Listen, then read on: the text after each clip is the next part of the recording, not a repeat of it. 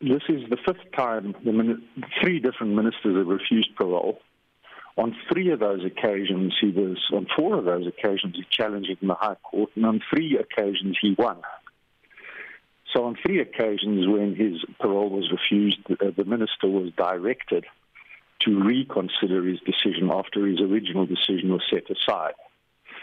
So his record so far is, is, is pretty good. But on the last occasion he applied for parole um, the, and reviewed it, the High Court refused. He went to the SCA, the SCA refused again, and now he's in the ConCourt, and the matter was argued in February, and the justices are going to deliver uh, a verdict today.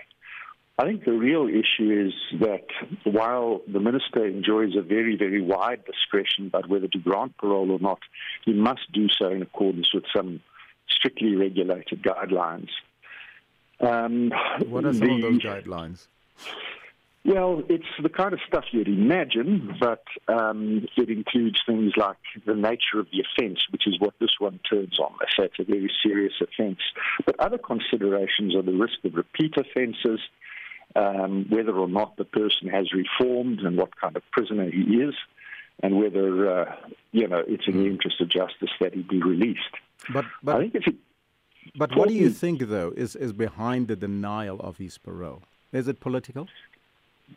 Well, you know, the, typically a, a, person who's been sentenced to life imprisonment is entitled to parole after 14 years. Walush has been in for 29 and the reasons for keeping him behind bars have changed and shifted.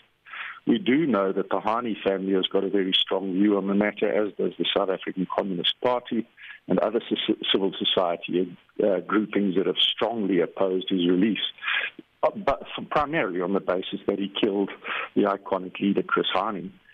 Um, and it does seem to be a consideration.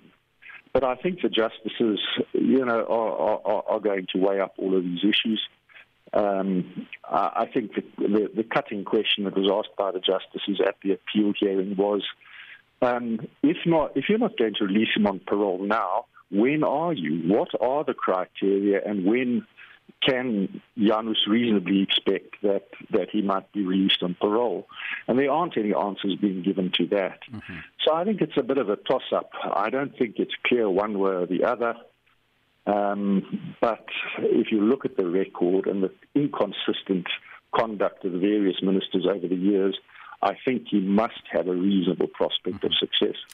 What are your views on the two opposing arguments? Because the one from the Justice Minister and Correctional Service Minister, Ronald Lamola, he previously indicated that there's no merit in the argument that his client is under political pressure in considering the parole. But Walush's lawyers argue that the minister, Lamola, uh, is a political appointee placed in the position by the ANC, who is an alliance partner with the SACP. And so it simply makes it very difficult for any minister to make this decision. Yeah, I mean, you can't get politics out of the picture. But if you bear in mind that people like, um, you know, some notorious political killers like Eugene de Kock um, and Ferdi Barnard, who, who murdered David Webster, um, you know, as, as a kind of some military intelligence type organization. These killers have been released, and typically within 13, 14 years. So you ask yourself, well, what makes Wallace so different? Mm. Why is he the only one being refused? Um, and, you know, it's, it's, it's fair for the public to infer that this has to do with the fact that he's the murderer of Chris Hani. Yeah. There are others that argue that there are many other prisoners uh, from the PAC and APLA and so forth. They're still rotting in jail and, and, and they didn't get uh, parole.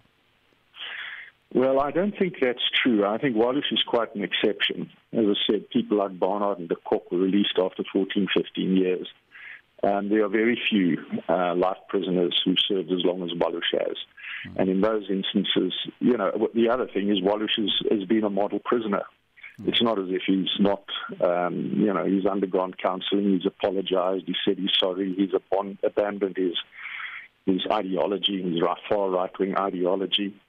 Um, it's very difficult to think of any other example of a person who's conducted himself the same way and has served this length of um, this length of time. Twenty nine well, years is a very yes. long time. Now, he's now 69 years old. Can he be eligible for elderly parole at least after being incarcerated for, as you say, 29 years? And, but some others would also suggest that why doesn't he just tell the truth? Well, um, one of the arguments they raised that in terms of the regulations, if he gets parole at this stage, he'll only be under parole for two years, and then he'll be free to go where he goes and you know live an ordinary life.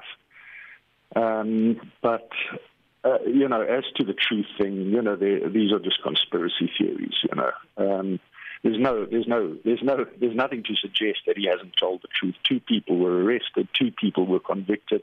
Him and Clive Derby Lewis. Lewis died. Uh, was released on his deathbed. Um, there's no suggestion, you know, to to ask somebody to tell the truth because a conspiracy theory insists that some, there's something bigger behind this. Well, you know, that that mm. I don't think has been a serious argument and I don't think the courts will take that into account.